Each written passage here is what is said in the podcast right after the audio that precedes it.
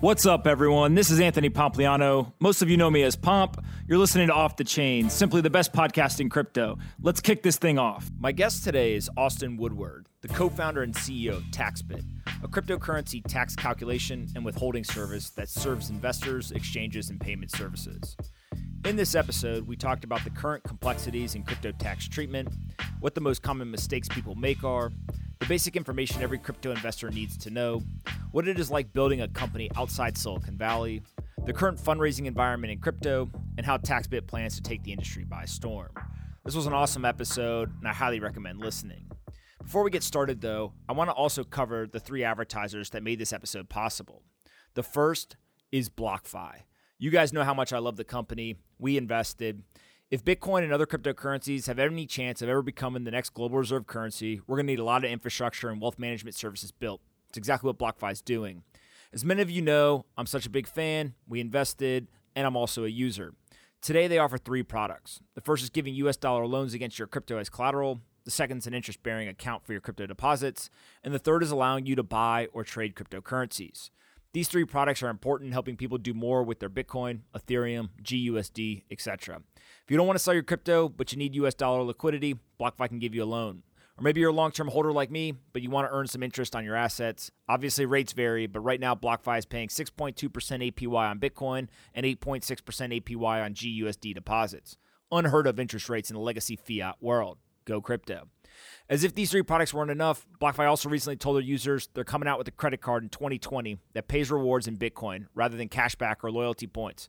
Bitcoin Rewards credit card not only sounds dope, but should help more people earn Bitcoin for their everyday purchases too. They've been a longtime supporter of Off the Chain podcast. I'm a huge fan. So go to blockfi.com slash pomp. That's blockfi.com slash pomp and check them out. There may even be some cool discounts and surprises if you go to blockfi.com slash pomp. Wink, wink. Now, the next advertiser is a new one Unstoppable Domains. These guys are doing some awesome stuff.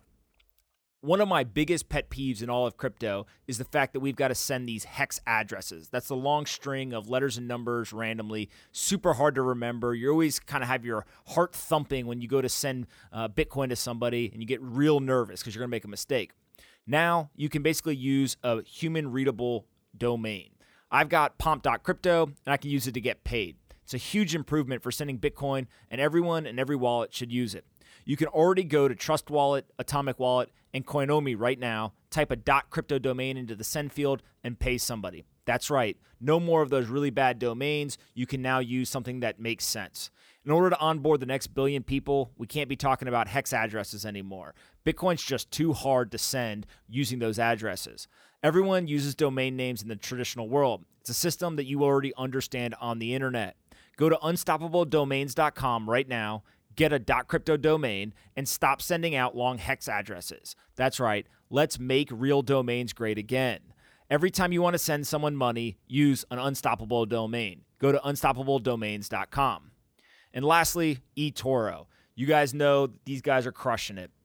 They've been a longtime sponsor of the podcast. It's probably the most underrated company in all of crypto. They got started in Israel and quickly built a massive business offering stocks, commodities, traditional currencies, and cryptocurrencies to users around the world outside the US. Then last year, they made the leap across the pond and finally launched in the US, starting with cryptocurrency trading. It's not just any crypto exchange, they've got these two concepts that they pioneered. The first is social trading, the second is copy trading. Social trading essentially lets you go to any asset uh, has a specific page. You can look through the comments. People are constantly posting information, charts, graphs, what they're doing, a bunch of information there to help you better understand what the asset is, where people think it's going, and you can actually trade right from that page as well. Social trading. It's like a social network combined with trading. And you got copy trading. If you find somebody on the platform you really like, you think they're a good investor, they've got great returns, whatever it is, you can click the copy trade button, and all of a sudden, eToro will now mirror your portfolio to that person's. So if that person buys a certain asset with 2% of their portfolio, your portfolio buys 2% of that asset. If they sell the asset, your portfolio sells it as well. So eToro basically makes it super easy for you to copy whatever traders you find interesting um, or valuable. And so it's pretty cool to see a crypto exchange that has social trading and copy trading all in one location. eToro is now up and running in the US and continues to grow at an incredible rate. As you guys know, big secret, eToro is larger than Robinhood. Just don't tell anyone. So go head over to eToro.com, sign up for an account. Let me know what you think about social trading and copy trading. And when you hit eToro.com, let them know Pomp sent you. The customer service tickets, social media mentions, they're stacking up. So go to eToro.com and let them know Pomp sent you. All right, now let's get into this episode. Anthony Pompliano is a partner at Morgan Creek Digital. All opinions expressed by Pomp or his guests on this podcast are solely their opinions and do not reflect the opinions of Morgan Creek Digital or Morgan Creek Capital Management. You should not treat any opinion expressed by Pomp as a specific inducement to make a particular investment or follow a particular strategy, but only as an expression of his opinion. This podcast is for informational purposes only. All right, guys, bang, bang. I'm here with uh, Austin. We've got his pretty picture up on the screen. Uh, this is to be a lot of fun. Um, I'll caveat this with uh, we're recording in uh, early January of 2020. Austin walked in uh, and we had a conversation about having Bud Lights, but we have no Bud Lights. We just have water. it's nine in the morning. It's snowing outside. Uh, yeah, good New York morning. Absolutely. All right, man. I'm super excited about this. Uh, there's a whole bunch to go through. Um, my goal with this episode is to create the seminal podcast episode around crypto tax. It's a huge issue for lots of people, uh, pretty much anyone in the industry. Um, and so let's start with your background. Then maybe we'll get into uh, the IRS and their tax guidance, kind of how they treat various forms of cryptocurrency and, and earnings. And then we can talk uh, about TaxBit and how you guys are solving that problem and, and helping folks. Sound good? Absolutely. First of all, thanks for having me out. This is great. Love your big fan of your show and podcast, and uh, it's great. Keep rocking it. Absolutely. So yeah, my background, I'm a CPA, and I spent a good portion of my career as an early employee at a company called Qualtrics. So they were a rapidly growing SaaS company, and led them through a lot of cool things. We were IPOing, and then days before IPO and all that work to get ready, we were approached by SAP and acquired for eight billion dollars. So that was a good run there, and it led into what we're doing now and at TaxBit. And so I recognized that there was an enormous problem surrounding cryptocurrency taxes, mm-hmm. and I got into crypto in early 17. Um, I wish I was in earlier than that, but I hit it right before that big bull run. And then 2018 comes along. It's tax season for the 2017 year, and I start doing my own taxes. I'm a CPA. I've always done that. I've done taxes for other people as well and they started introducing crypto to me as well just a bunch of csv files from exchanges. And i'm like oh like shit what do we do? And so before i knew it like i'm an excel guy. And i had an excel model that was 15 tabs long macros all over the place. And it took me weeks. And i realized dang like if i am doing this on behalf of a client my hourly rate is going to be way more than they would ever owe in taxes. It's going to be tens of thousands of dollars this is a problem that software has to solve. Mm. And so that's the whole premise on what TaxBit was founded on is automating crypto tax compliance. It is beefy, it is complex on the back end. No one wants to have to worry about it. And so how can we make it simple for the everyday taxpayer? That way they can continue on using cryptocurrency like they want to do and not have to worry about tax reporting. Mm-hmm. And and so as you're going through uh, in the 2017, this was pre the IRS really putting out like specific guidance. I think they did one guidance in 2014, yep. uh, but there's a lot of questions still around that. Maybe let's start with uh, kind of the guidance that they recently put out. What were the big changes from uh, pre uh, IRS guidance to today, yep. and then we can get into the different earning, uh, the different ways that people can earn or, or um, profit from uh, cryptocurrency. Yep. So in 2014, you nailed it right on. That was the first set of guidance, and it was basically a paragraph long. It said cryptocurrency is property. Mm-hmm. And so, property, that's been around for a long time. Property also consists of equities, those are properties, bonds, those are properties, real estate, that's property. And so, you really had to analogize to the guidance of those other areas. And what we did is we analogized most similarly to equities. And then this last October of 2018 or 2019, the IRS finally released a much more beefy, detailed set of mm-hmm. guidance. And that was really nice because it clarified some things that people were analogizing to, but they weren't sure of. Um, so such things are cost basis assignment methods. Do you use first in, first out? What this means is, is once you acquire assets, you're going to have a basis, basis in each one of those assets. And then when you dispose of one of them, which one do you take from? Which pool? That greatly affects your taxable gain number. Well, the IRS said, yes, you can use first in, first out. That's the default method. But if you meet these four other criteria, such as proving transaction IDs and blockchain hashes, storing appropriate records, you can now use specific identifications. You can go and pick which lot you want to sell, which is really great for taxpayers because that can reduce your tax liability. You can pick your lots with the highest cost basis and dispose of those first. Okay, so there's a ton here, right? And, and as you kind of dig into tax law and tax guidance and all this stuff, uh, 99% of people just say, whoop, over my head, Yeah. my accountant handles it.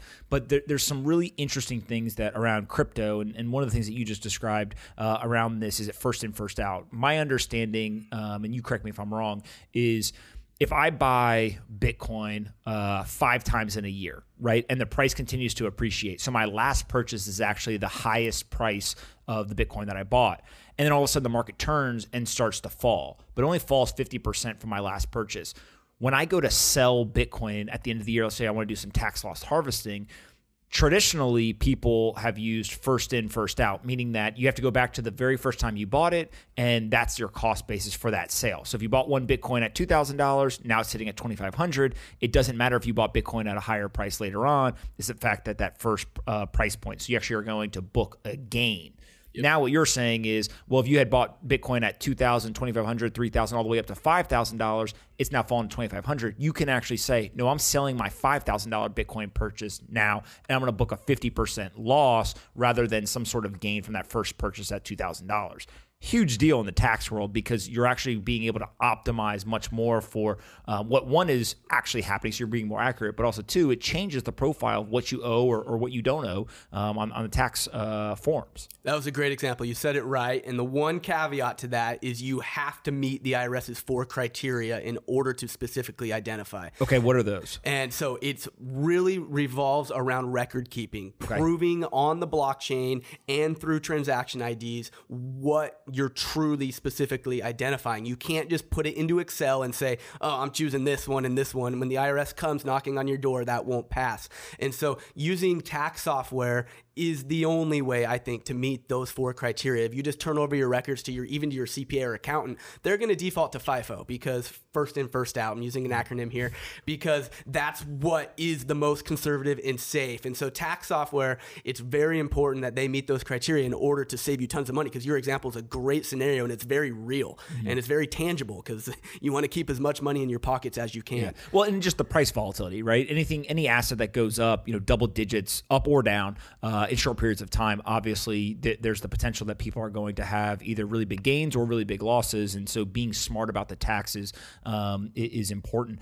Uh, let's start um, with one of the nuances that I find really fascinating is uh, the kind of wash sales at the end of the year, right? So maybe give us an understanding of what was the uh, history in traditional markets, so let's say stocks, et cetera, and how that's changed over time, and then where crypto is with that today. Because I think that's like the easiest thing for people to start wrapping their head around of uh, when they have losses. Yeah, absolutely. And wash sale rules, just to be clear here, this was the one area that the IRS didn't touch on in their new guidance, where a lot of CPAs and attorneys like we have at TaxBit, we were hoping they would.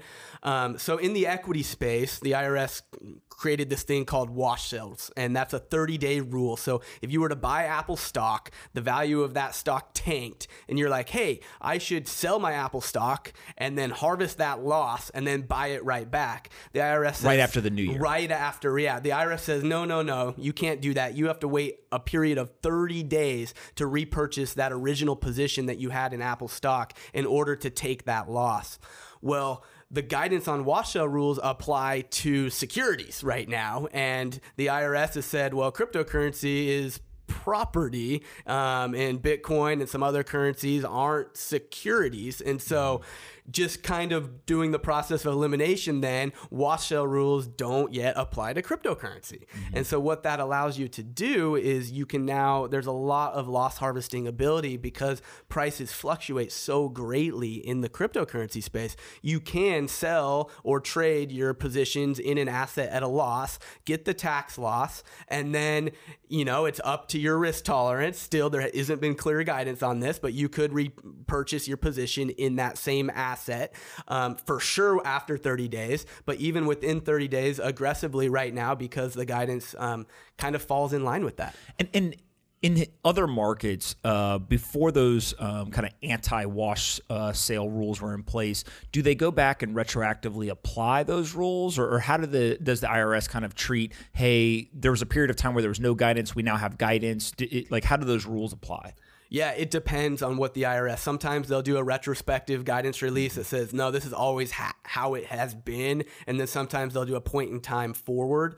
Um, so yeah, we don't know what the really what we don't know here.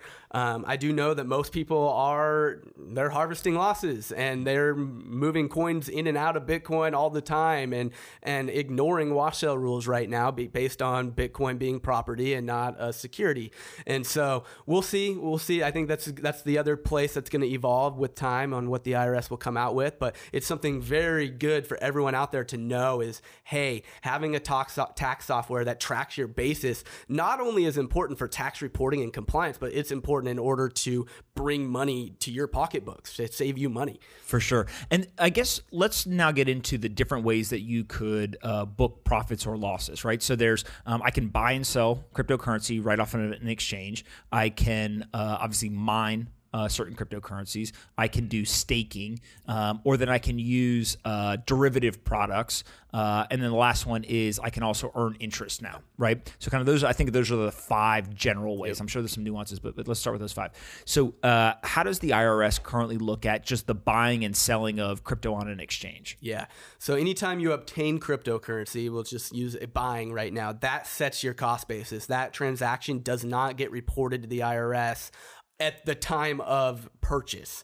When you dispose of that cryptocurrency, and this is where I think there's a big misconception in the tax land, disposing of cryptocurrency, it entails two things selling it for fiat currency or trading it for another cryptocurrency. And that's the piece where a lot of people disagree with. There's all these arguments for sure. In the IRS's eyes, they're viewing that as a property for property transaction. If you were to go and trade Apple stock for Microsoft stock directly, that would be taxable too. And so reporting all those coin for coin trades um, is a, are taxable events. And so, yeah, once you trade or sell your cryptocurrency, at that point, this all goes on IRS Form 8949. That's your individual capital gain and loss report. It's the same form that's used for equities and other capital capital assets, you'll put in there's all these columns asset acquisition date disposal date proceeds cost basis and that mm-hmm. will determine your gain or loss so that's the buying selling and trading aspect and then you alluded to let's well, well so yeah, there's buying sell, there's buying selling and trading um, as a tangential piece of that there's also um, the ability for me to send, right? So I'm not yeah. selling it for fiat, I'm not selling it for another coin, but I can, let's say, uh, I have two cryptocurrency exchange uh, or two wallets, and I take it from one account and I send it yep. to another. Uh, that's a taxable event in the IRS's eyes, or no? Yeah, great question. No, that is not. So okay. if it maintains within your possession, that is not taxable. And that's another reason why tax software is so important. When you get these CSV file dumps from exchanges and hand them to your accountant, they don't know what one was a transfer. There's a lot of tax softwares out there that still don't have that not di- dialed in. And so detecting which transactions were transfers, sends, receives, and maintaining your cost basis, you don't want to reset your holding period on those on those mm-hmm. transfers, which a lot of people do incorrectly as well well. And so that's very important to properly detect those. Okay. And so then the other way that I could send crypto is I'm sending it to an individual or to a business. So I'm basically spending the crypto in exchange for whether it's goods, services, whatever, yep. uh, taxable event or not. Yep. That's a taxable event. At that okay. time, you use property in order to receive a good or service. In the future, this is going to be a use case that's much more popular than it is today, as there's a lot of companies working on making crypto more accessible and as a means of payment. Yeah. So at that time, the fair market value of that cryptocurrency or of the good or service that you received in return will be your proceed amount. And then you'll use specific identification if you're using a tax software like TaxBit in order to pick the cost basis lot with the highest basis to then reduce your taxable um, event at that case. Yeah. And to me, the taxable event when spending cryptocurrency is one of the biggest uh, detractions or obstacles to adoption, right? It, meaning that every time I go to spend this, I've got to pay taxes if it was the sale of property. Um, doesn't really feel like that is going to make it easier or more enticing for people to spend crypto. Um, and so, do you, one, do you agree with that? And two, do you feel like that'll get changed over time to yeah. um, kind of allow for more adoption and more spending of the crypto? Yeah. So, first of all, do I agree with it? So, I am a CPA, but I do not work for the IRS. And so, um, I have relationships with some of those folks. They're great, they're hard workers and everything. Um, I I understand where they're coming from. What they're afraid of is, hey, if we make cryptocurrency tax exempt upon purchasing a good or service, what's going to happen when all of these equity brokers now want to make equities more as means of payment. That doesn't exist today, but I can tell you technologies are being worked on right now to make equity for equity swaps possible. Mm-hmm. and and and so I see the can of worms that it's opening. From the IRS's eyes anything that materially fluctuates in value has always been taxable and in their eyes always will be. And so with this new guidance in October that they released they did clarify that and say hey that it is a taxable event if you use it to buy something or mm-hmm. to receive something. And so I don't foresee that changing, unfortunately. I do think there might be possibility for some de minimis exemption of, hey, if my taxable gain or loss was within X amount of dollars, or I purchased a cup of coffee, like at what threshold does it become material for them? There, there might be something along those lines in the future, but right now there's currently not. Got it. Very interesting. Um, okay, so let's let's move on from buy, sell, trading, and sending. Um, there is staking, for example, right? So, so uh, one, how does that work from a tax perspective, and two, how does the IRS treat it? I'm gonna lump staking and mining because from okay, the IRS's eyes, they're yeah, they're identical. And there was guidance just on this as well, and that is you performed an act of work. And once again, I'm speaking from the IRS's eyes. Whether or not we agree with this, I get it. I'm going to get a ton of comments that say taxes are hell, they're theft. I, I understand. Um, so you performed an act of service or work in order to receive something. And so that meets the IRS's definition of income historically. You did a service in order to receive something in return. And so the fair value of the cryptocurrency currency you received in return for staking or mining is reported as income on your tax return. And so that is important to note because that income is taxed at the highest tax rate. That's the same thing you receive from a, an employer. They give you your W 2 showing you how much you make. You include it in that top line on your tax return, which is the same thing with staking and mining that income amount then sets your cost basis. So when you dispose of that cryptocurrency, if it appreciates or depreciates in value, you will then have a capital gain and loss at that time. So mining and staking results in two taxable events down the road. The first is income, and then the second is a taxable capital gain or loss.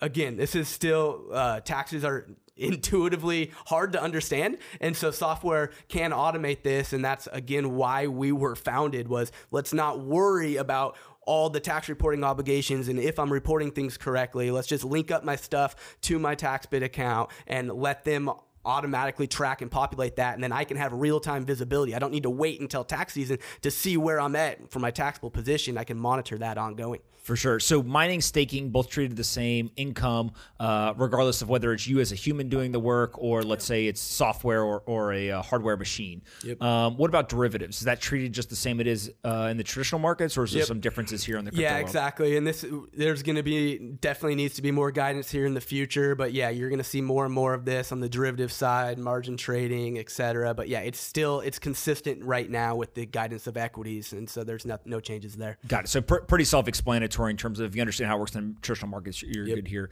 Uh, and then one of my favorites is uh, earning uh, Bitcoin through like interest bearing accounts, right? Yeah. So uh, everyone knows that we're big investors in uh, in BlockFi and super supportive of them. Um, how uh, how does that work from the IRS's perspective? Yeah. So interest is is well income. You got interest income. There's actually a line on your tax return dedicated to interest income. Okay. Um, if you do earn interest, it's the same thing as kind of mining. It's pegged to the fair market value at the time you received it.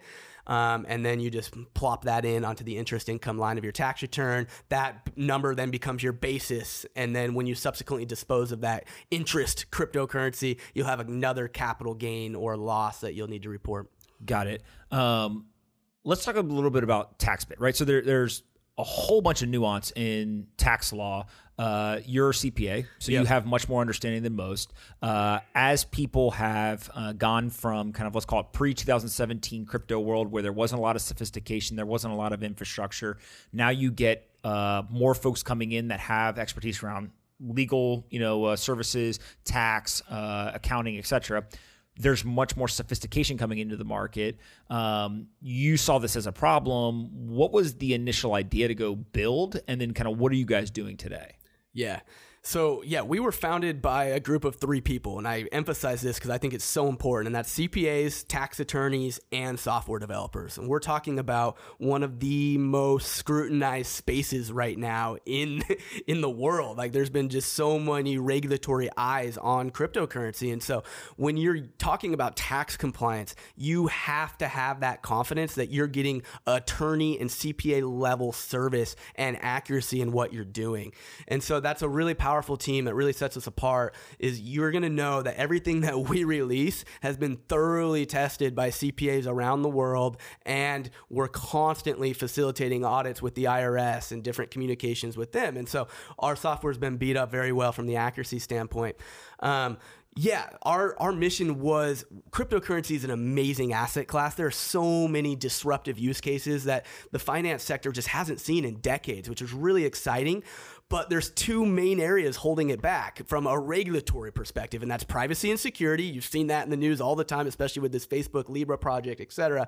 And then tax compliance at scale. The IRS is just not going to let an asset go under the radar and be tax free. That just won't happen. And so, how we want we came into existence in order to automate the tax compliance side. That way, the industry can legitimately continue on and cranking out these disruptive projects without worrying about the burden of tax reporting. And so we're doing this at the everyday cryptocurrency user level, but also at the enterprise level, exchanges, merchants, um, businesses, wallets, lending platforms, anyone that facilitates the movement of cryptocurrency. There's a lot of tax reporting obligations that start at, at the top. And so we have a great enterprise suite of products as well to facilitate their reporting. Got it. And so let's talk philosophically first because to me this is the this is really interesting right? Is uh, machines and software are automating lots and lots of uh, jobs. I think a lot of people think about this in manufacturing and truck driving that type of stuff.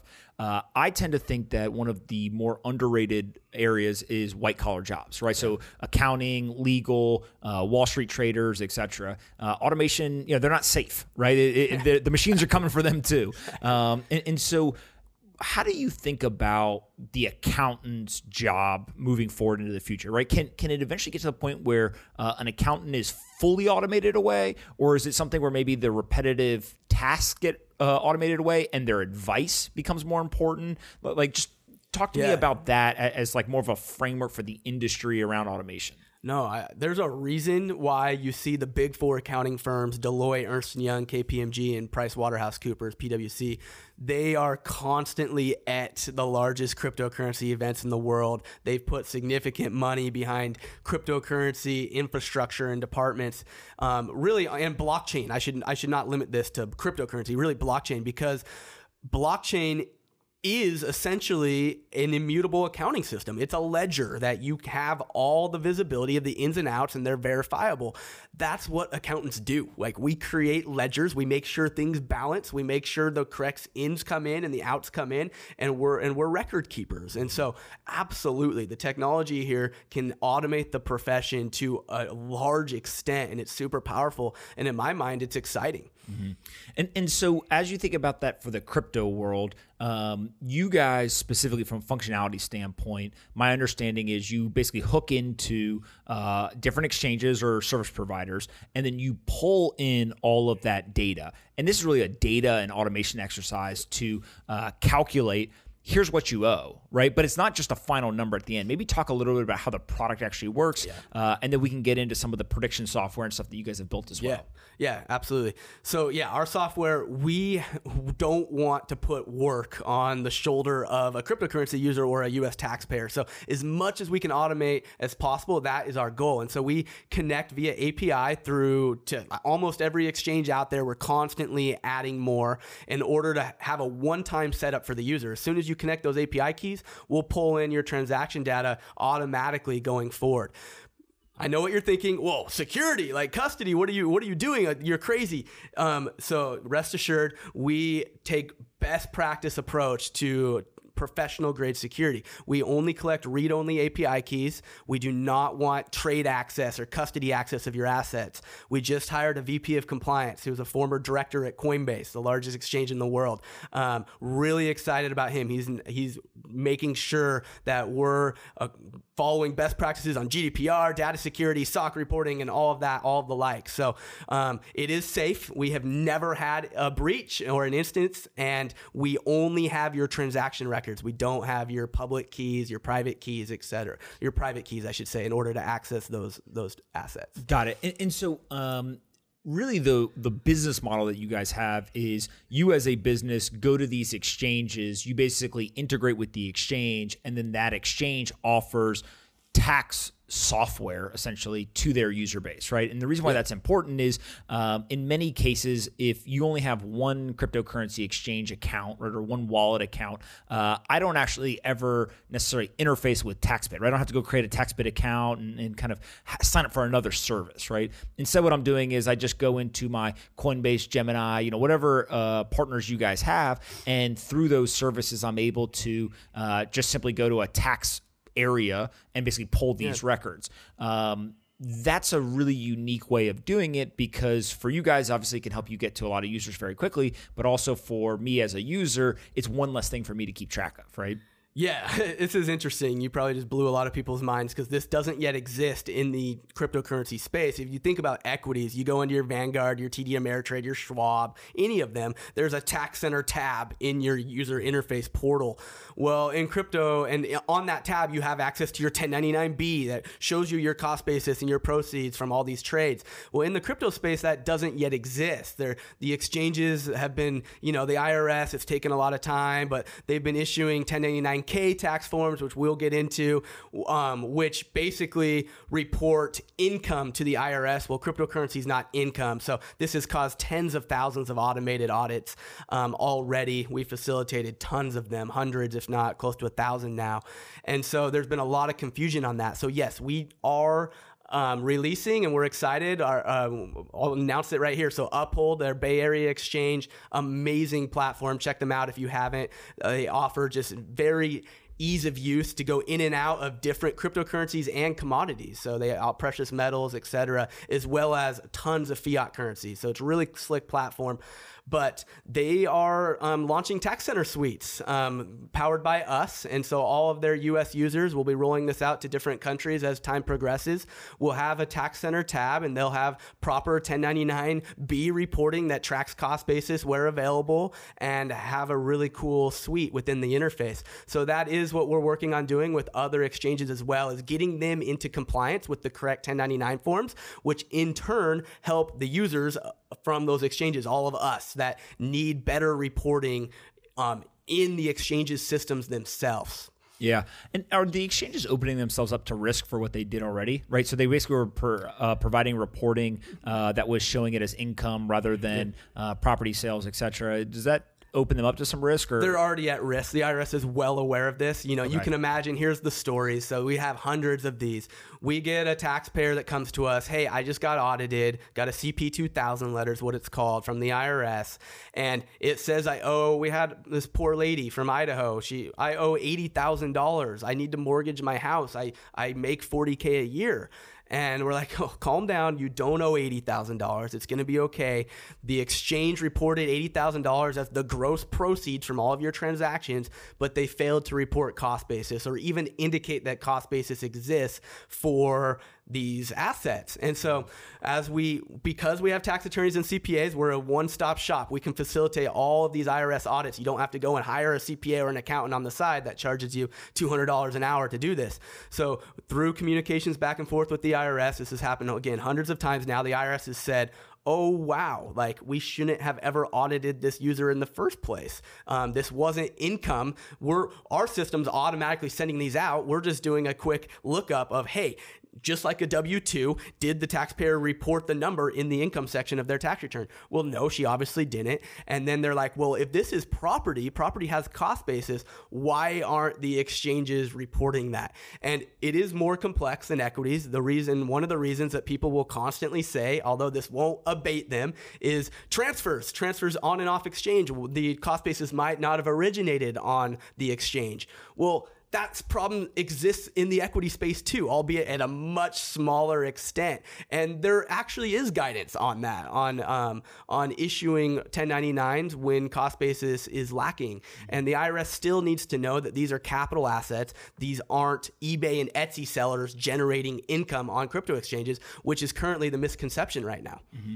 And, and so I guess as the exchanges get exposed to you know some risk there, um, the best thing they can do now is kind of cure it, right? Is, is if they start actually issuing the correct things, um, I think the story you're just talking about with this uh, with this woman, she went from hey I owe eighty thousand to she actually got a check back. You yeah, told me right? Yeah, she had losses. All of her basis and her assets were greater than the proceeds received from disposing of those assets. So that in the end, we got her a five hundred bucks back or something, and it was it was a really cool story. And I mean, that's a that's a pretty big swing. 80, yeah. owe eighty thousand, get back five hundred bucks. the latest one we just last week we had a taxpayer that their ten ninety nine k the IRS audit letter says, hey, you have unreported income of roughly twenty million dollars.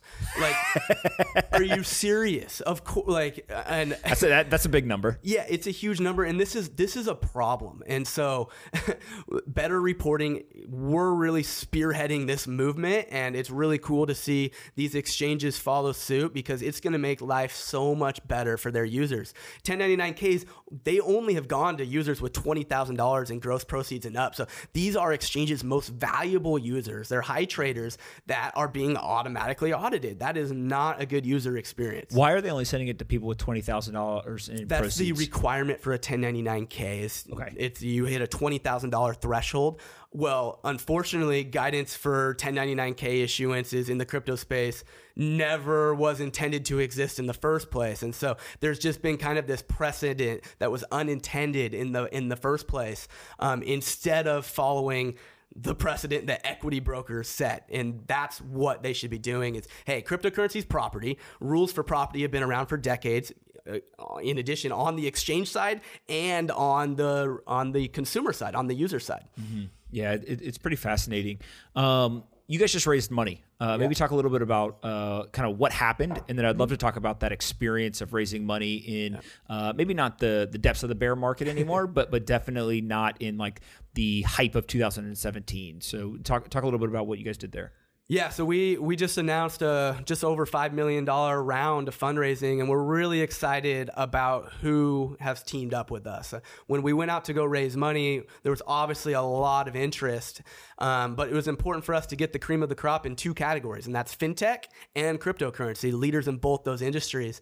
And we were able to do that, and that's really really cool because it shows the investors see the market size. Cryptocurrency has not been going away, even though prices have been in a little bit of a bear market, at least compared to 17. User adoption has doubled year over year.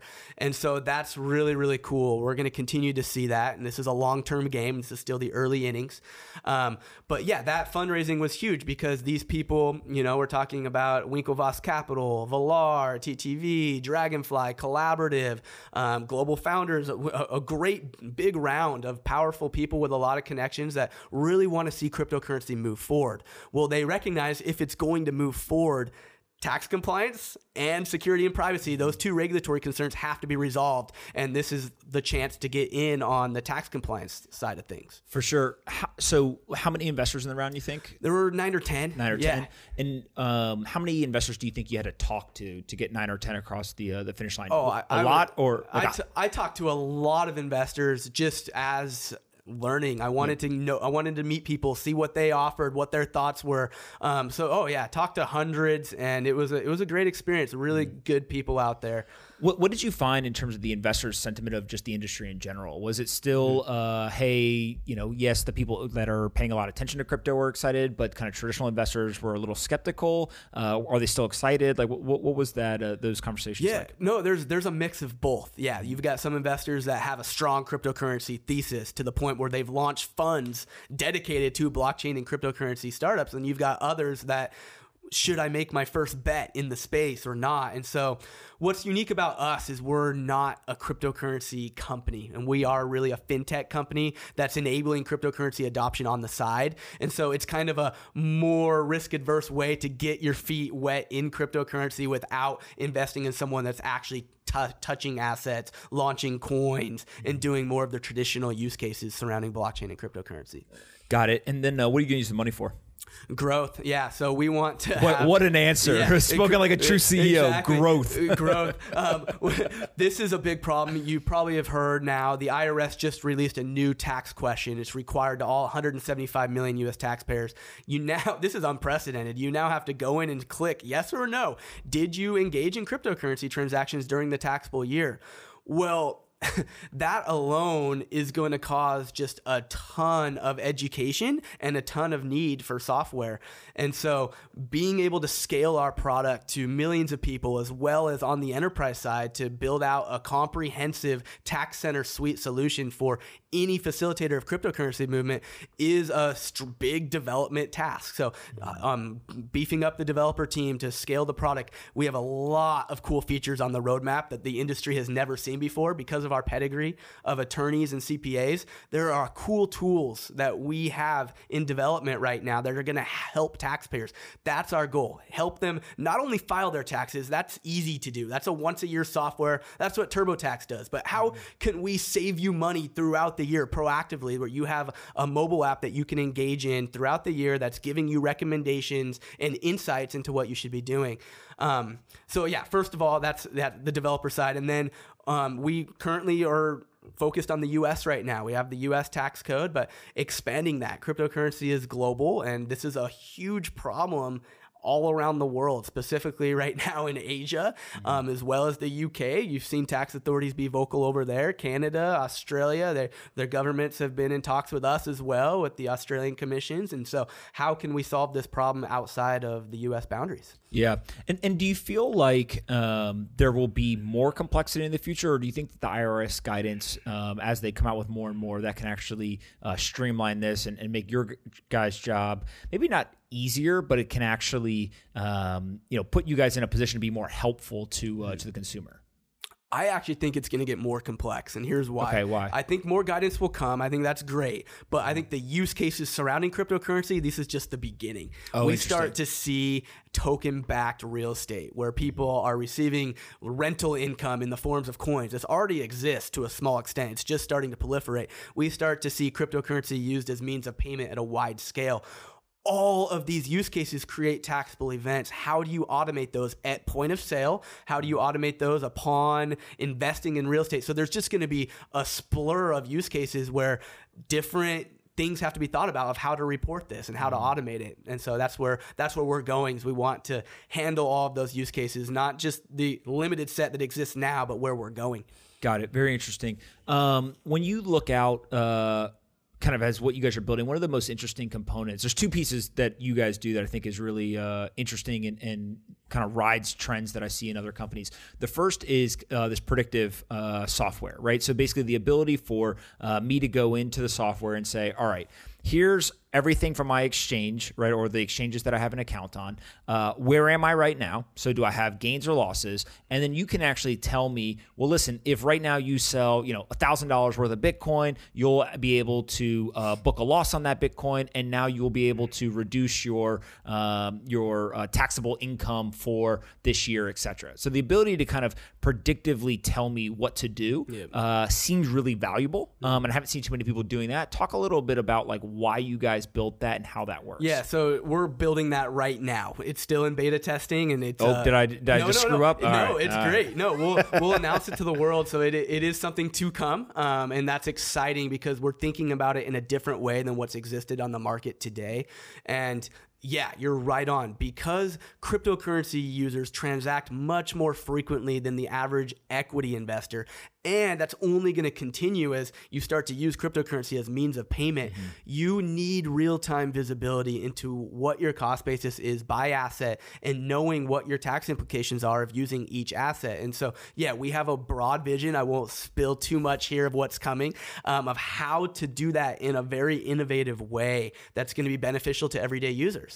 Awesome. I fucked up. My no, bad. you didn't. This is exciting. just know where we're going because yeah, what you if you sign up for TaxBit right now, um, we're constantly iterating and releasing things. So it's important for you people to know that this is not going to be a once a year tax filing tool for you to use. This is something you're going to want to use throughout the year as we continue to add these value add features and functionality. For sure. Um, and then the other thing that you guys do, uh, which I've now seen uh, folks like River Financial, et cetera, start to add, uh, is live support right? Yeah. So the ability for, uh, I think most tech companies historically have said, look, uh, if you want to use our product, great. There's no number to call, uh, there's no email. Mm-hmm. We basically build out kind of automated decision trees online or like a frequently asked questions uh, section or something like that. That's basically all the support you get, and you're on your own. So go Google it, go find you know answers on Reddit or something like that you guys take a different approach and you say that you've got these experts uh, and that live support's there. Like, how does that live support work, and, and why spend the time, money, and resources yeah. to build that out? Yeah, we have a great support team, and you're exactly right. This has been a big decision for us, and the reason being is taxes suck. Like let's just be honest. let's be honest. Here. I should title the episode like, dispelling the rumors around ta- why taxes when, suck. When you need a master's degree and then you need to go work for one of the big four accounting firms, and then you, in order to become an expert in an area, and all U.S. persons have to understand this, like that's not intuitive. Mm-hmm. Instinctively they're going to have questions and you we, you want a place to have those questions answered. It's great to trust the experts. A lot of people do and just plug in stuff. They don't ask questions and it is accurate and that works but other people they want to understand what's going on and that's natural and so we want to be able to support that and answer those questions help people out engage in the community. We are we attend all the largest cryptocurrency events. That way we can get to know people and help people with, with what their specific use cases are. Yeah it- it, it um it feels like uh, there's a humanization of a company when you can call and talk to somebody. Yeah. Right. Um, it's not cheap either, though. No, it's not. And the other thing too is we're not going to give you the disclaimer that this is not tax advice. Consult your CPA or attorney. We are CPAs. We are attorneys, and so um, absolutely, when it, when it's in our realm to do so, we can give advice that that is authoritative. yeah, I uh, that's my dream is to be able to say uh, this is tax advice, right? By the way, nothing on this podcast is tax advice, but nothing on here is. but if you want, go to uh, taxbit.com and. Yeah. and, and you can call up a, uh, a live expert, and uh, that's what I should do. I should actually do a uh, like a live stream on Twitter. I should call up the uh, live experts and yeah. and test them out and just give them like some crazy yeah. you know scenario and see what they do. Yeah, we'll have to think about doing a live Q and A one day. That could be a shit show. Who knows? It could be fun. um, but yeah, there's a lot of questions out there. Our support team, you can go in and chat into go to taxbit.com and fill a chat icon, and we're uh, we're available to answer yeah. questions. And, and, as much as I joke around about the tax issues, like th- there's some really big horror stories out there. Everyone's read, you know, on whether it's Twitter, Reddit, etc., where you know somebody bought cryptocurrency, it went up by a bunch of uh, you know in value, they uh, sold it, they went and spent the money and then all of a sudden here comes the tax bill. Yeah. and the tax bill is you know tens of thousands hundreds of thousands sometimes even millions of dollars. And they're sitting there and like i don't have the money now. Yeah. Right? Or even worse is hey i bought bitcoin. It went up. I sold it for something. Then i bought bitcoin back. Now it went down in value. And so i didn't necessarily spend the money but what i'm going to get taxed at is nowhere near what it's worth today. And so even if i sell my bitcoin i can't pay. Like really, really scary scenarios for some of these people it's it's a problem, and it, it, there's actually a name in the IRS guidance. It's called wherewithal to pay issue, meaning you have a tax bill and you have no liquid assets to cover that tax bill, and it can happen in cryptocurrency because of the nature of coin for coin trades being taxable. So you swapping coins around all the time, and you could be incurring gains, and then come tax season, the value of those coins have dipped, and all of a sudden you've got gains you've got to cover, and you have no assets that are worth that amount. What what happens in those scenarios? yeah it, it's a problem. And so there isn't a good answer. You still owe the money from the IRS's eyes. Um, whether or not there's a couple of options you can try and do a, some sort of settlement with the irs they, i know they've gotten some loan programs and other things um, not a great option there's interest and other things that, and the setup processes that go along with that um, and then there are cryptocurrency lending platforms. You can go get asset backed loans right now in the cryptocurrency space. Um, I know you're affiliated with one. I won't say names here. Uh, we're uh, we're looking to partner with one in the in the in the coming um, future where it'll be a full integration service to make it super easy for people if that is their case to get a crypto backed loan and be able to have a method to cover their tax bill. Very cool. Um, you guys are based in Salt Lake City. We are, yeah. Why? it's a great question. By the way, you're the second founder named Austin that's based in Salt Lake City. I think. Amazing. I think Lambda School. Uh, Lambda, yeah, is is based there, or at least has a big uh, presence yep, big there presence in, uh, in Utah. Salt Lake. Yeah, I, I know Lambda What- well. and- What's going on with uh, Salt Lake? Salt Lake is booming right now on the on the SaaS tech side, and Why? so uh, really there's great sales and marketing talent um, there. Uh, just the culture of Utah, it's a sales culture, but the influx of tech companies over the last 15 years, Qualtrics paved a great movement. That was a large acquisition that brought a lot of talent in house. So the developer side, we are starting to see a hub, and then a lot of schools, Lambda, et cetera, that have great computer science programs. So people are being more naturally grown now, as well as an influx of out of state people joining. It is a great place to live. You talk about cost of capital and how far the dollar goes. Salt Lake is at the top as far as quality of life goes, what you can buy with a dollar. Um, and then the outdoor life, skiing and snowboarding and summertime, you've got great hikes and the mountains right there. And so people, you know, have really enjoyed it. And we're seeing a big shift. Yeah, it's um, it's fascinating to me how you know one, two, three companies either they start somewhere, there's acquisitions, um, you kind of start that uh, that cycle, right? Where uh, there's employees at a company, there's an acquisition, there's a capital windfall, that capital then gets uh, invested into. Those founders or those employees becoming founders and starting companies, or they start to invest in other uh, companies, et cetera. And once that kind of flywheel starts, um, very quickly you can go from hey, there was no tech at all to hey, there's a burgeoning uh, you know kind of ecosystem here. Yeah, I think it's really cool. I think that'd be really rewarding as one of those founders of the companies that paved the way, the Qualtrics, the Domos, the Pluralsights. There's a ton of them now um, to see their legacy last even beyond what they did, but the people that they were able to bring up and have gone on to do great things. And, you know, I'm a product of that. So it's cool. For sure. Uh, I got a curveball for you. Oh, man. Um, if we digitize the dollar, tokenize the dollar, Yeah. right? There's talk of that going on. Uh, do you think that changes the way that the IRS thinks about uh, crypto assets, right? If you know you think about Bitcoin as property, if I go to spend it, all of a sudden there's a taxable event. Yeah. Well, if the dollar itself is quote unquote tokenized, can they keep separate tax guidance for something that uses the same technology? Yeah, I, I think that would change things. In addition, even if it didn't change things, assume it's still property. If it truly is pegged to the dollar, it, your in and outs of that is are not going to be taxable. I mean, you're not going to have gains and losses. Your cost basis was a dollar, and your disposal value mm-hmm. was a dollar in all scenarios. Getting into that token, whether or not you use Bitcoin or some other altcoin to go into into that, those will remain taxable. Anything that fluctuates in value, but when things don't fluctuate in ra- value, yes, there is a precedent of not making, not dinging you on that. Yeah, it's pretty. Uh, pretty Unless you earn it. If you earn the, the digital dollar, of course, that will be income and et cetera. Well, I mean, and, and I guess that leads to the question of like employers, right? If they wanted to start paying people in uh, cryptocurrency because they have to do withholdings and things like that, um, you know, it can get quite complex. We're working with someone that does this. They do all their payroll in crypto. It's fascinating. And so, yeah, Yeah. there's a lot of reporting nuances there. And, and in that case, I'm assuming at some point you guys will be able to help them uh, in, in terms of not only at the company level, but also uh, the employees themselves to, to calculate and stuff. Yeah. That's exactly right. What um what, what's your biggest concern when it comes to taxes? Like if I said to you, you know, what's the one message you want to tell folks uh, as they think about taxes, IRS, crypto? Uh, what, what's kind of that resounding Mm-hmm. Yeah, I message? think the biggest misconception that the industry has really, it's, and this has changed over time, but from the early days to now, is cryptocurrency is untraceable. It's decentralized. It's hidden. To an extent, yes, much more so than traditional fiat currency. But the IRS is serious this year. And once again, I don't work for them. I'm not endorsing them. Our software actually has helped people most of the time receive money from the IRS. That's what's ironic about this is we're, we're making people money because of the nature of cryptocurrency prices have gone down recently. Um, so this new tax question, it's serious. So just don't check the no box. I did not engage in cryptocurrency because that now gives the IRS record that it was intentful deceit. And so mm.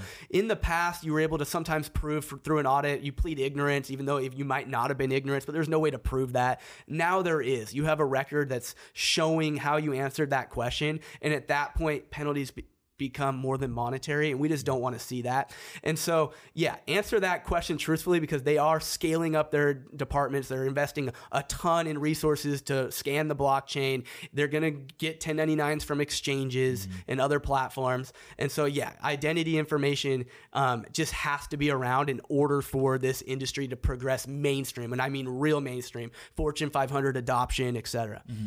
and, and really i guess what that does when you say like non-monetary like it becomes like true crimes right? Yes. It, it I don't want to say it because I don't. I hate throwing that word yeah, out yeah, there. But but but, it, yeah. but, it's important, right? It's important to have an honest conversation around like, look. Um, there's a lot of people I think in crypto, just given the ethos and kind of the more libertarian yeah. uh, bents, et cetera, who they don't like taxes, they don't like exactly. big government, right? Uh, it, it's not a secret, um, but at the end of the day, right, the way that I've talked to a lot of folks uh, who work for companies we've invested in, et cetera, is like, look, the rules are the rules whether you like them or not. And so, um, you know, pay the taxes that you owe. And in many cases, you as an individual that you know an employee at a company or an investor, uh, you're not an expert in tax law, right? You're not an expert in uh, tax guidance, et cetera. And so go work with experts, whether that's through uh, TaxBit and kind of the software you guys provide and can kind of automate this stuff, or even just your local CPA that does your other taxes. Like they can only operate with the input you give them. Like that, like that yeah. to me is the the thing that always has uh, cracked me up. Right? It's like, well, uh, my accountant messed up like no if you don't give the information to the accountant yeah. or you or you don't hook up all your exchanges yeah. to taxbit etc they can't yeah. you know they can't read your mind yeah it's the same thing with taxbit yeah if you fail to connect an exchange like your data will will identify cost basis issues and flag them to you but yeah there there's your the information is only as accurate as what is what's provided for sure yeah it's pretty crazy um, all right before we wrap up i got rapid fire for you rapid what uh, fire. what's the most important company in crypto other than taxbit oh man, there's a lot of them out there. If you look at, there was an article published just the other day actually about the future of exchanges, and we have seen some consolidation already happening with some different exchanges shutting down and other acquisitions happening. But they mentioned three things, and exchanges in the future are going to be able to offer your traditional buy, sells, and trades, which already mm-hmm. happen.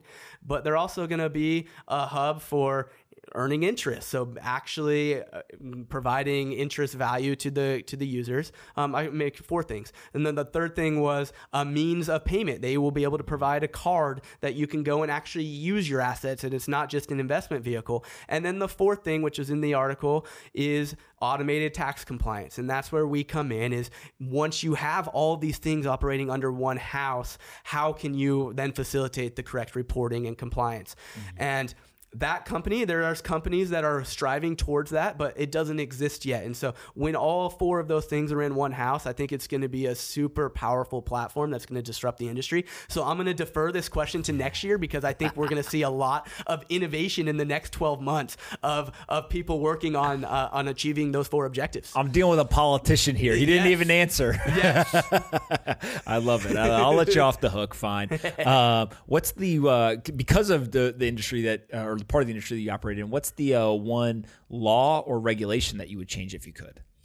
Yeah, I would like to, once again, I want to see cryptocurrency go mainstream. And so I'm going to focus on the tax side of here.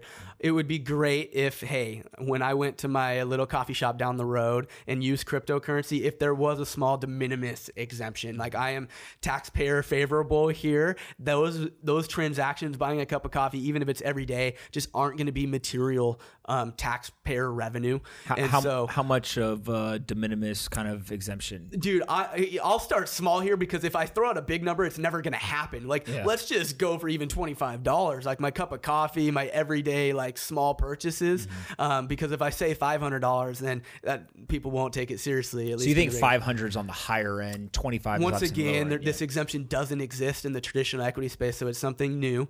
And and then how and then you still have a reporting problem though, because then you'd have to prove that it was de minimis. You still need a tax software to calculate the transaction. You just wouldn't report it. So yeah, it it's a problem. But I want I want to see. Um, the community with regulators work together to get to a spot where uh, we're not spurring innovative projects and things that can really disrupt the financial technology sector. for sure. Uh, what's your most controversial thought? What do you believe that everyone else is going to tweet at you and tell you you're an idiot for? Wh- I already said one thing that cryptocurrency is anonymous and decentralized. I'm sure I'm going to get a lot of no, I'll never pay my taxes. Fuck you. I, I've heard it all. And once again, I'm not the bad guy here. I'm just providing a tool in order for you to, if you want to comply, easily comply because doing so through a traditional means is not user friendly and it's not affordable. Paying someone to go run your run your records for you. for sure. Um, aliens. Aliens. Believer. Oh man. Actually, before we talk about aliens, what's your favorite book? favorite book. Most important book? Man, I so I'm a I'm a sports guy, and this is this is What sport? Old. I love NFL and the and the MLB. I love baseball. I love the NBA too. So All right, what teams? uh, I'm from Seattle. I'm a Seahawk guy. All They're- they're, in the playoffs right now. Big game. They won. They won this weekend. Yeah, they won. Yep, exactly. Um, so a big Seahawk fan. But then this is weird. I'm a Yankee guy. So Oh, that's you're welcome here. and the reason being is I yeah I played baseball growing up and was a huge Derek Jeter fan, like to obsession. And so my favorite book, he wrote a book in the early '90s. It's called Derek Jeter: The Life You Imagine. I read that as a teenager, must like ten times because Derek Jeter, when you're living in New York, going through all the press and, and the scrutiny of all of that, and he handled it just with super class. the Um, Yankee way. the Yankee way, exactly. So that that book definitely been an impression on me for decades now. What, what about uh, A Rod? He he uh, came through uh, Seattle, right? Yeah, it- I went to many Mariner games. Him and Ichiro in the back in the days. I, I love love the old the Mariner team. Yeah, Yeah. uh, and then what about Marshawn Lynch uh, coming back to the Seahawks? beast mode. love it. I, I I was actually at the the Seahawk 49er game the last game of season when he scored. Skittles were being thrown out in the crowd everywhere. Guy is crazy. I love his energy. And it, yeah, definitely a fan. He's probably one of my uh, favorite players in the NFL, just because you can tell he's enjoying playing. he loves like he, life. he doesn't Yeah. take it for uh, Yeah. for granted. And the things that he does in the community in Oakland and Seattle, it's just it's really cool to see. Yeah. that's awesome. All right, uh, so Derek Jeter's book is uh is, is That, the that was it. best one. Yeah, I mean that's it. It's it's a uncommon book, but Yeah, I, I read a book. may- Maybe it is the same book. Uh, I think he wrote it, and it's all about him growing up in Kalamazoo, Kalamazoo, uh, Michigan. right? Yeah, that's that's yeah. it. The life you imagine. It's old now. Yeah, it's a good. It's a cool story of someone that just you know worked their way through. He wasn't given anything. He earned it, and he practiced hard. Man, that guy had a work ethic. Yeah, for sure. Um, all right, aliens, believer, Aliens. non-believer. I I mean, there's tons of definitions of aliens. If we're talking about life beyond Earth, absolutely, I'm Why? a believer. I mean, this universe is massive. None of the human mind can comprehend how big it is. And so uh, you're telling me that there's tons of galaxies, infinite amount of planets, and that um, we're just the one one thing that exists. So Like, right before we started recording, uh, there's a article that's published on CNN that said they're hearing radio waves, uh, high high intensity, very frequent radio waves, and forget about whether that means aliens or not. The thing that I took away that was uh, interesting um, and frankly just mind bending is it's coming from uh, 36 billion miles away, right? So like, for, forget anything other than just a billion miles, like 1 billion miles. When you think about that number, that's really far. Times Yeah. 36. Oh yeah, yeah, and that's just the first of it. Like that's what we. well, that's just where hear. they that's just where they think the radio waves That's are coming from. unbelievable. Yeah, it's fascinating what technology can do right now. Yeah. The uh, the other stat that I'm going to keep saying is uh, uh, quizzing people on how many planets do you think scientists uh, estimate are out there for every one grain of sand on Earth? You have an answer to this. Yeah. Oh yeah. Yeah. Yeah. Um, I, I'm gonna go with a million. Ooh, you're much more ambitious. Uh, Uh, ten thousand. Ten thousand. Okay. but ten yeah. ten thousand planets for every one grain of sand on Earth. Yeah. 100 years from now, that might a million might be correct. That's just what Yeah. scientists believe Uh, right now. Uh, uh, it, well, a million for every one grain of sand, or for sure that we're probably getting close. So it's ten to the twenty second Yep. is uh, is the number of planets, which I can't do that math. I'm a numbers head. guy. I love this stuff. Yeah, this is making minds think. This is good. We were joking actually before the show. Hey, when the on the alien topic, Satoshi Nakamoto, like alien, like maybe, maybe Bitcoin came from another planet and it was being like who knows. I, uh, I the other one that I'm now fascinated with is uh, how big the ocean actually is. oh, So they're man. discovering life at the depths of the ocean and uh, in the weirdest places. Like they can literally find life at nuclear power plants.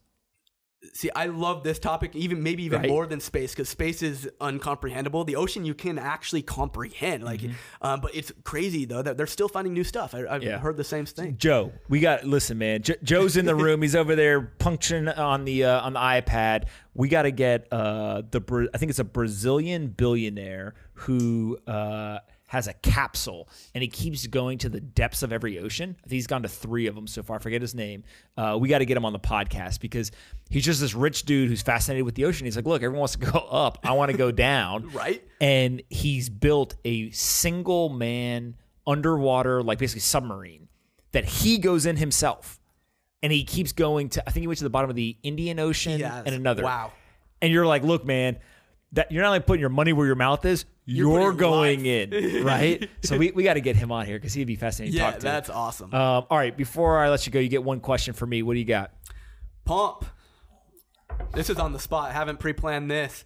Um, what is your company to watch for in 2020 in the cryptocurrency space? Oh, TaxBit, obviously. yeah, I appreciate that. Um, other than us, I, I uh, so I always cheat when I get asked this question. Yeah. Uh, I always answer Bitcoin um, as the most important, the one to watch, all this stuff. Yeah. And and yes, I understand it's not a company, but to me, uh, it is the flag for everything else, right? If Bitcoin is successful, everything else will be successful. I I look at the opposite of that. Let's say that Bitcoin actually failed, whether it was a self-induced uh, failure, meaning that there was some kind of bug or you know whatever in the code, um, whether it was a nation state acting against it, whatever happened, if Bitcoin failed, I do question what would happen to everything else. I don't think it would be immediately everything else would fail, but I do think that that could potentially be such a fatal, um, you know, kind of event for the industry that it would be really, really hard to recover for, uh, recover from. And so for me, it's like, what's the thing to watch? It's like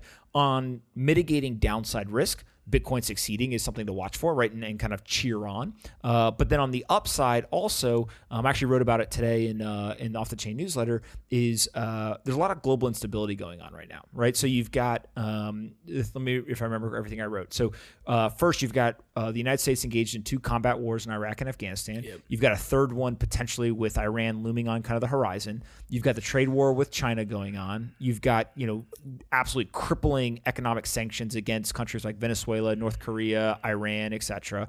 Then you look out and you see things like uh, the United States president is under impeachment right now, right? And so all that's going on. Um, you've got uh, incredible divisiveness just in politics in general. Uh, you've got a stock market and other assets that are at all time highs. And so just naturally they return back to the average at some point, whether it's short term or long term. And then you look at these like kind of random events that keep popping up that uh, here in the United States, people I don't think really comprehend how bad they are, but just take fires. So the Amazon fires, then you've got Australia right now. I just saw uh, they say 1 billion animals they believe have lost life, right? Like Wow. a billion That's- animals.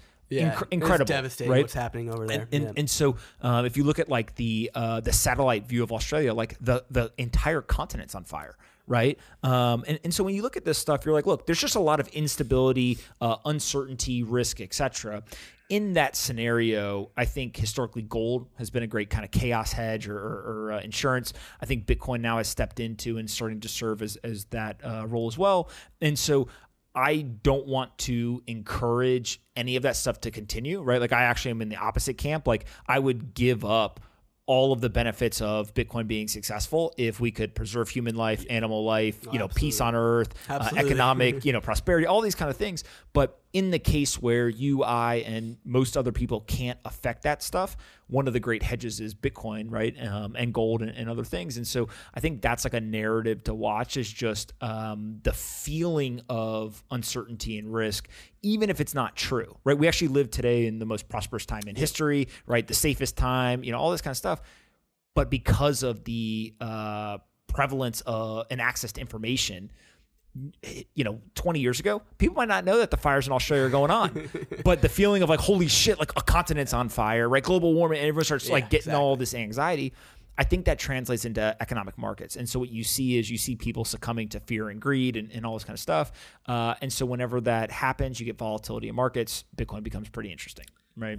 That's a great answer. He nailed it. Yeah. Pomp himself. I, I think too much about this stuff. yeah, I, exactly. I, I no. sit and like, what, what's the next, uh, what's the next shoe to fall?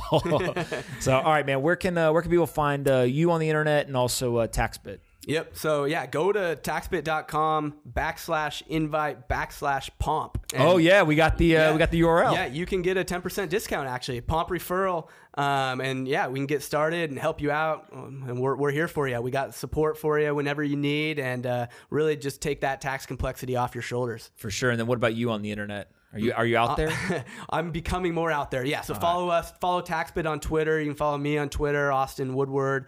Um, and yeah, become I'm be getting out there more. You you have an I. I've seen Austin from Lambda has an E. So A U S T I N versus A U S T E N. Yes, exactly. Is that a thing in the Austin world? Like, do you guys meet each other and you're like, oh, I'm an I, you're an E? It is a thing. Yes. Okay. Yeah, it is.